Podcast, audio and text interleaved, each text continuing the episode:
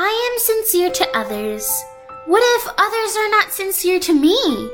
And I treat others with kindness. What if others treat me with malice? Stubbornly sticking to kindness is doomed to being bullied?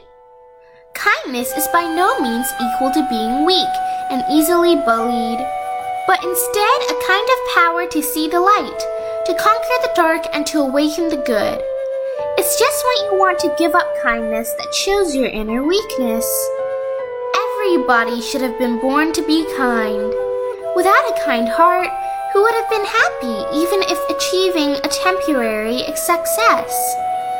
More importantly, good deeds lead to good results, and evil ones bad consequences.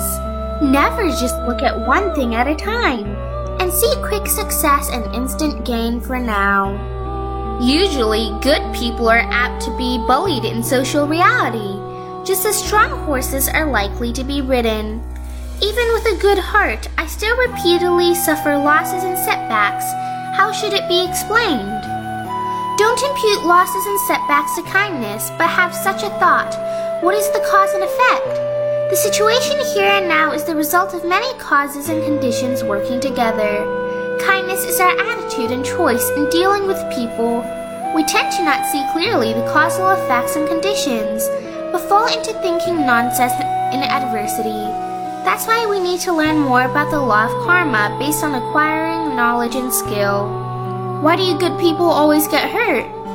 The harm from others is not in what we are kind, but in that we are not strong enough.